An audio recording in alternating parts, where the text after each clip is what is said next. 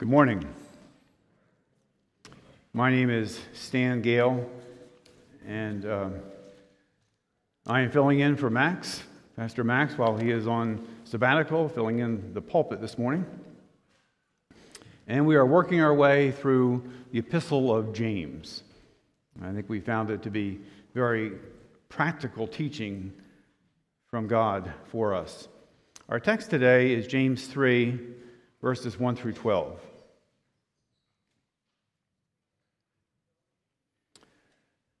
So give ear, please, to the reading of God's holy, inspired, inerrant, and infallible word.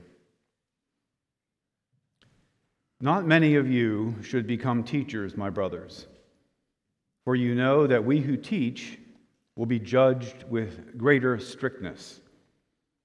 For we all stumble in many ways, and if anyone does not stumble in what he says, he is a perfect man, able also to bridle his whole body. If we put bits into the mouths of horses so that they obey us, we guide their whole bodies as well. Look at the ships also. Though they are so large and are driven by strong winds, they are guided by a very small rudder, wherever the will of the pilot directs. So also the tongue is a small member, yet it boasts of great things. How great a forest is set ablaze by such a small fire. And the tongue is a fire, a world of unrighteousness. The tongue is set among our members, staining the whole body, setting on fire the entire course of life, and set on fire by hell. For every kind of beast and bird, of reptile and sea creature can be tamed and has been tamed by mankind. But no human being can tame the tongue. It is a restless evil, full of deadly poison. With it we bless our Lord and Father, and with it we curse people who are made in the likeness of God. From the same mouth come blessing and cursing. My brothers, these things ought not to be so. Does a spring pour forth, pour forth from the same opening both fresh and salt water? Can a fig tree, my brothers, bear olives, or a grapevine produce figs? Neither can a salt pond yield fresh water. This is the reading of the very word of the living God. The title of this morning's message is Taming the Tongue. Let's pray. Father, as we pull up our chairs to sit at your feet, I pray, O oh Lord, that you would give us ears to hear and hearts to receive and wills to obey. I pray against the efforts of the evil one who would distract us, who would pluck up the seed of truth sown by your Spirit this morning. So, Lord, we commit ourselves to you now as we incline our ear to the teaching of your word. In Christ's name we pray. Amen. Uh, James has already touched on the topic of the tongue, and by tongue, it's a metaphor for uh, the words we use or what we say. In chapter 1, James urged us to be quick to hear, slow to speak, and slow to anger. And there we saw that words are the weapon of choice in the hand of anger. And then later in the chapter, chapter 1, James described for us true religion, religion before God, religion that God desires. And listen to how he describes it. If anyone thinks he is religious and does not bridle his tongue, but deceives his heart, this person's religion is worthless. Now, in chapter 3, James returns to the topic of the tongue. This time, though, James is not just going to mention the tongue, he's going to major on it. Over half of the chapter, half of chapter 3, has to do with the tongue. And earlier in chapter 1, when James tells us to be slow to speak and to bridle our tongues. Now, here in chapter 3, he explains to us why it is so urgent that we be slow to speak, why it is so important that we bridle our tongue, keeping it under control. But there's something else that I think we want to get at this morning. Why does James put such emphasis on the, on the tongue? Why does he give so much of his epistle over to the words that we speak, what we say? Well, I think part of the answer to that we get at through understanding wisdom literature in the Bible. Wisdom literature like uh, Proverbs or um, wisdom psalms or Ecclesiastes. And we see that the wisdom genre, the wisdom literature in the Bible, is replete with teaching about the tongue. That probably struck you when we were uh, listening to Proverbs 18 being read.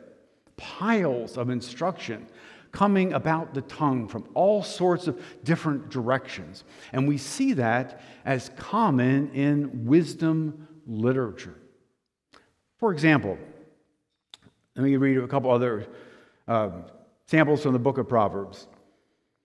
Proverbs 12 There is one whose rash words are like sword thrusts, but the tongue of the wise brings healing. Proverbs 15 1 A soft answer turns away wrath, but a harsh word stirs up anger. Proverbs 13 3 Whoever guards his mouth preserves his life, but he who opens wide his lips comes to ruin. Proverbs 16:24 Gracious words are like a honeycomb, sweetness to the soul and health to the body. Proverbs 29:20 20. Do you see a man who is hasty in his words? There is more hope for a fool than for him. And one more. Proverbs 25:11 A word fitly spoken is like apples of gold in a setting of silver. And so, God, as He gives this wisdom perspective to us, speaks about the tongue. And so, James, as we've identified, James is like the, the Proverbs of the Old, uh, Proverbs of the New Testament.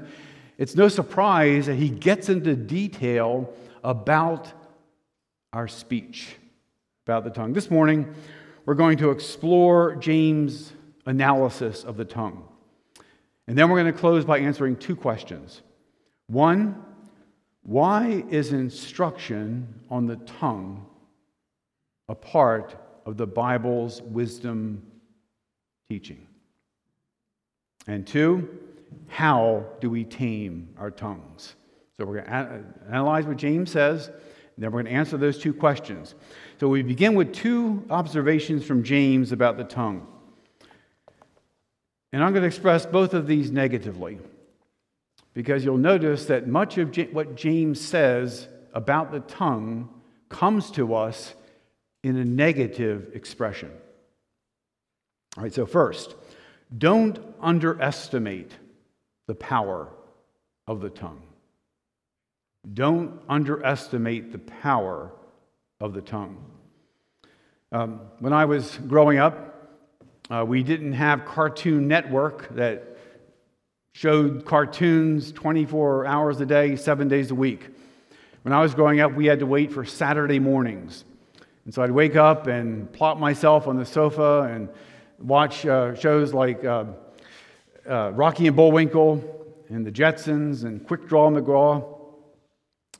Another cartoon that I would watch was Mighty Mouse, a uh, rodent, a pint sized powerhouse with the abilities of Superman.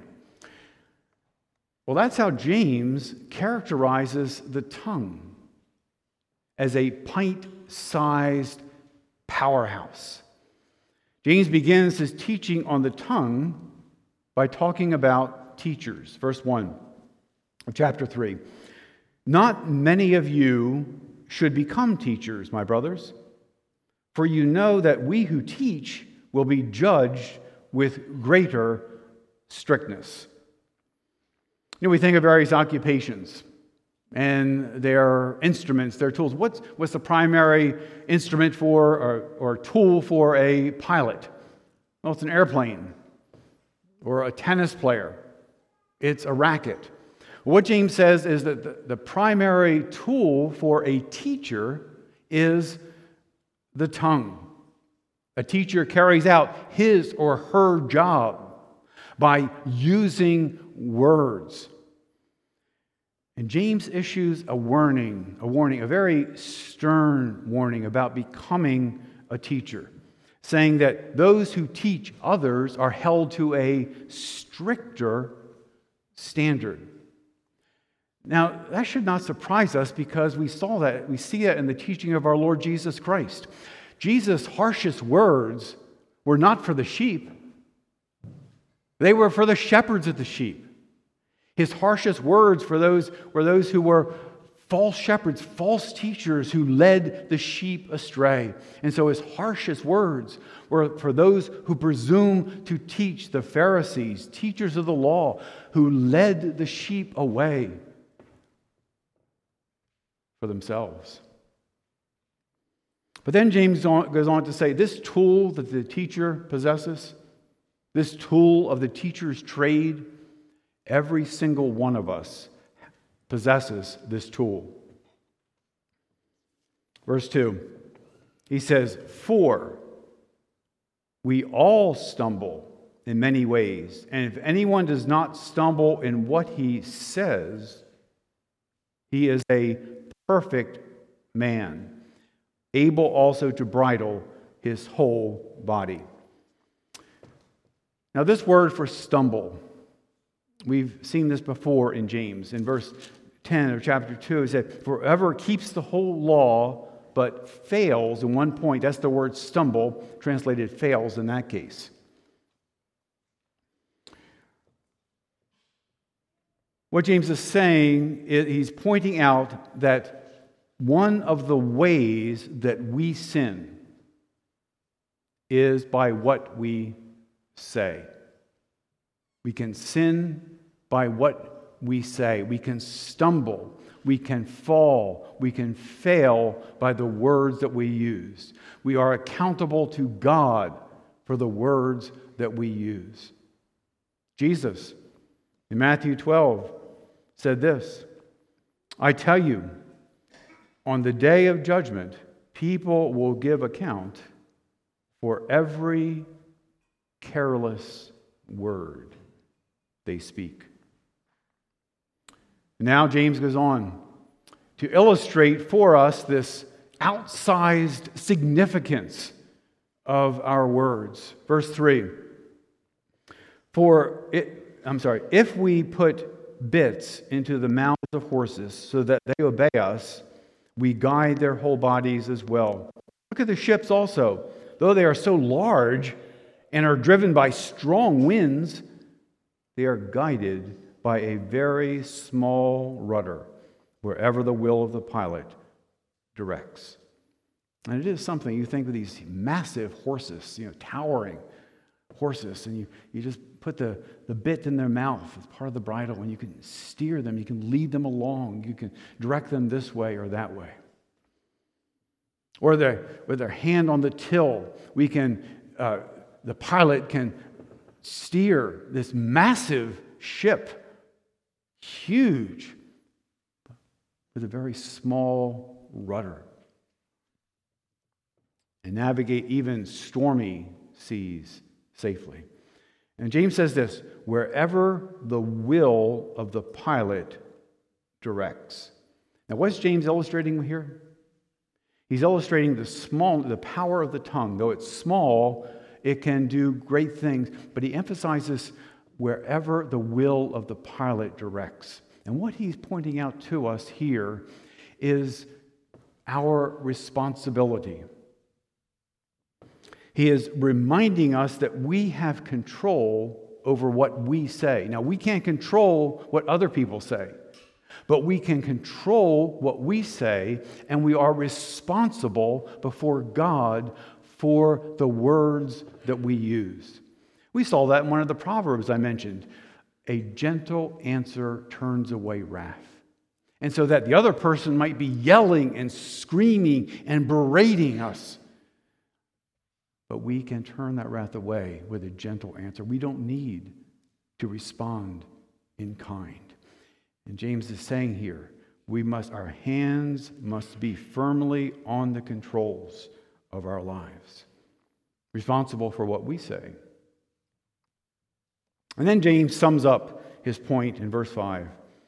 He says, So also the tongue is a small member, yet it boasts of great things. What does boasting have to do with anything?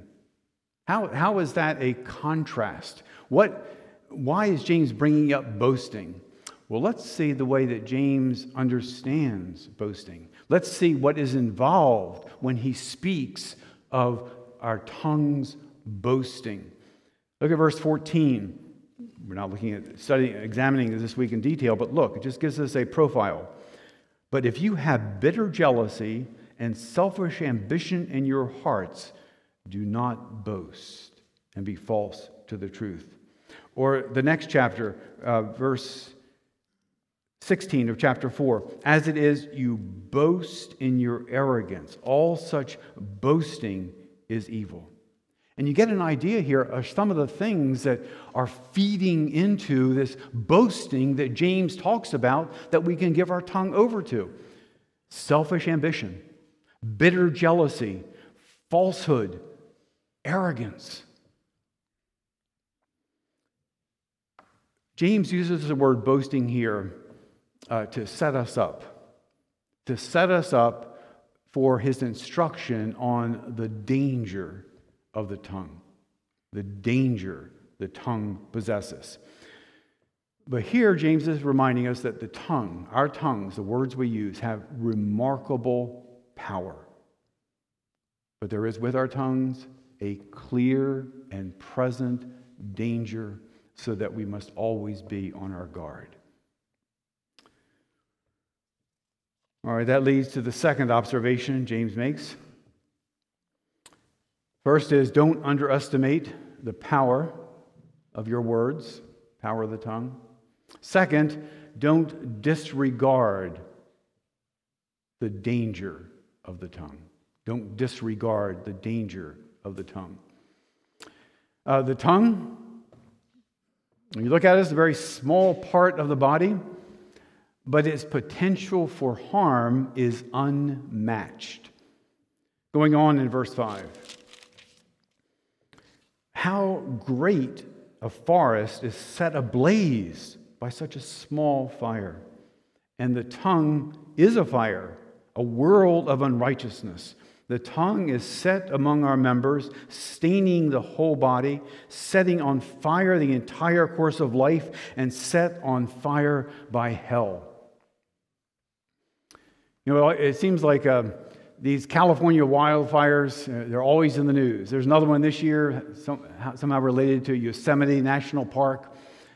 Uh, but 2020 evidently was an epic year for, for wildfires in uh, California. It was record setting. Almost 10,000 fires burned over 4 million acres of land, destroyed homes and properties to the tune of $10 billion. The uh, California Forestry and uh, Fire web, website, whatever it's called, CAL FIRE uh, for short, says that uh, approximately 95% of all wildfires in California are sparked by human activity. And so, what they did, uh, CAL FIRE initiated a one less spark, one less wildfire campaign. And the whole emphasis there was instructing people on how to prevent, how to safeguard against wildfires. James expresses the same thing to us when he talks about the tongue. Only with the tongue, the consequences are far a far greater proportion, far more serious implications. Forest fires can damage property. It can take lives, but the tongue can inflict devastation on lives and relationships. The tongue can ruin reputations, and it can sow seeds of discord. And the tongue, these fires of the tongue, they smolder, maybe even over a lifetime. And they can flare up. And to make matters worse, the tongue can never be domesticated. Or, to use the fire imagery, I guess, never be contained. Look at verse 7. For every kind of beast and bird, of reptile and sea creature can be tamed and has been tamed by mankind, but no human being can tame the tongue. Kind of reminds you of a pet. You know, even the most docile dog or cat uh, can lash out if you bother it enough. My grandkids have learned that lesson the hard way. But I think what James is talking about here is something like taking a wolf in or as a pet or a bobcat as a pet, even from a little pup or kitten, whatever they're called. The thing is, those wild animals have a nature that can never be trusted, no matter how part of the family they seem. And James says, that's the way that our tongue is. We can never let down our, gar- our guard, never allow our tongues to be unsupervised. And that's why James says in these, listen to these terms. And he's speaking to brothers and sisters, he's speaking to believers, he's speaking to people of faith, he's speaking to us. He goes on in verse 8 the tongue is a restless evil, full of deadly poison. Have you noticed that James' entire take on the tongue has been negative? Why do you think it is? I think it's because we need to see the danger. We need to see how serious the danger. We need to take his caution on the tongue seriously. It is an incendiary device, a deadly poison a restless evil, a world of unrighteousness. It can stoke the very fires of Gehenna, of hell. And James goes on now to give us a picture of the tongue in action. Verse 9 With it we bless our Lord and Father, and with it we curse people who are made in the likeness of God.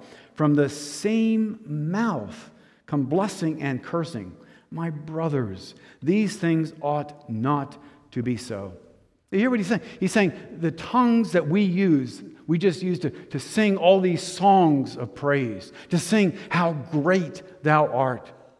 These tongues that we were reciting, the great truths of the faith, the Heidelberg Catechism, this, these tongues that we were using to confess our sins in the sight of God, these are the same tongues that could be instruments when we step out this door to stab our brother and sister in the back. And James is saying that it's not a matter of just your church family, it's everyone, the way that we speak about anyone. Why? Because all people bear the image of God. All people are created in the likeness of God. And so, what that means is this when we tear down others with our tongues, we are not only assaulting them, we are dishonoring the God whose image they bear. James brings the argument to a head with a gentle reminder in verse 11. Does a spring pour forth from the same opening both fresh and salt water? Can a fig tree, my brothers, bear olives, or a grapevine produce figs? Neither can a salt pond produce fresh water. And basically, I think what he's saying is he's reminding us who we are. He's reminding us who we are as believers, as a people of faith, as Christians. He's calling us to live in a manner worthy of our calling. If by God's grace we are light, then we are to be light. Kind of brings to mind the whole idea of James when he's teaching in chapter 1 about being double minded. or to be single minded, true to who we are in Jesus Christ.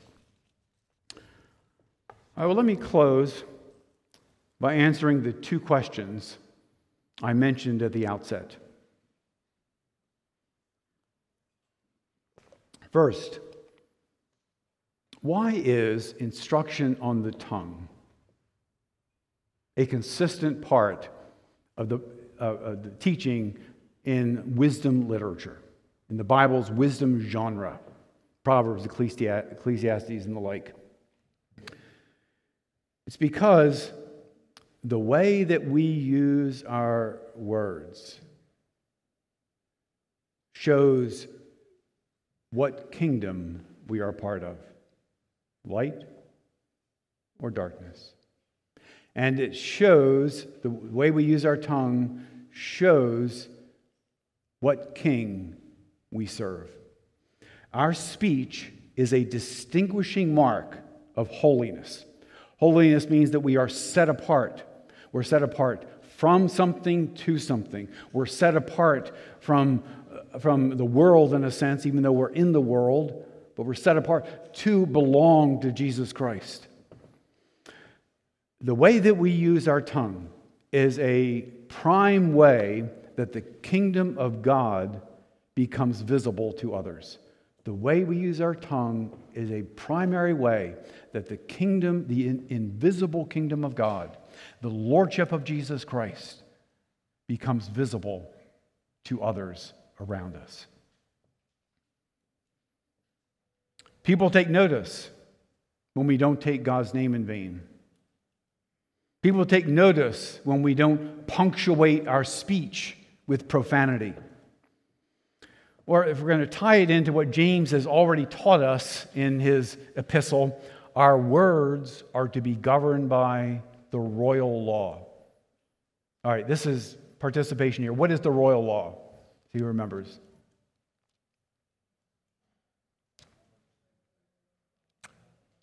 to love our neighbor as ourselves, right? To love our neighbor as ourselves. Our words are to be governed by the royal law. Let me give you one illustration. That means that when your friends at school start saying mean things about others, or making crude jokes, or tearing down a teacher or a classmate, you do not join in because you represent Jesus Christ. And you are to love your neighbor as you do yourself. All right, that's the first one. The second question is how, how do we tame our tongues? And by tame, I mean train it to be obedient to the commands of God. By tame, I mean train our tongues to be obedient to what it is that our God wants of us. So that we use our, our words are not harsh, but gracious, not cruel, but kind, not rash, but thoughtful. All right, there are two ways to tame the tongue. One is to recognize your inability to tame it. Recognize your inability to tame it. What did James say? Verse 8 No human being can tame the tongue. Tell me about it. And what that means for us is that we need to seek God. We need to cry out to Him every single day. Here are two prayers from the Psalms to help us one negative, one positive. The negative one is from Psalm 141, verse 3. Set a guard, O Lord, over my mouth. Keep watch over the door of my lips. Because James has told us what's, what's in there. What's set a guard. And then the positive is from Psalm 19, verse 14. Let the words of my mouth and the meditation of my heart be acceptable in your sight, O Lord, my rock and my redeemer. How do we tame the tongue? First, recognize our inability, our inability to tame it. Secondly, consecrate your tongue. Consecrate your tongue for good and not, not for evil. James points out that we can do two things with our tongue what? Bless or curse. Brothers and sisters in Christ, let us purpose to use our tongue to bless. The Apostle Paul gives us helpful guidance in this when he says this Do not let any unwholesome, any unedifying talk come out of your mouths, but only what is helpful for building others up according to their needs, that it might benefit those who listen. Brothers and sisters in Christ, may our words bring glory to our Father in heaven, and may they bring praise to the Lord whom we serve.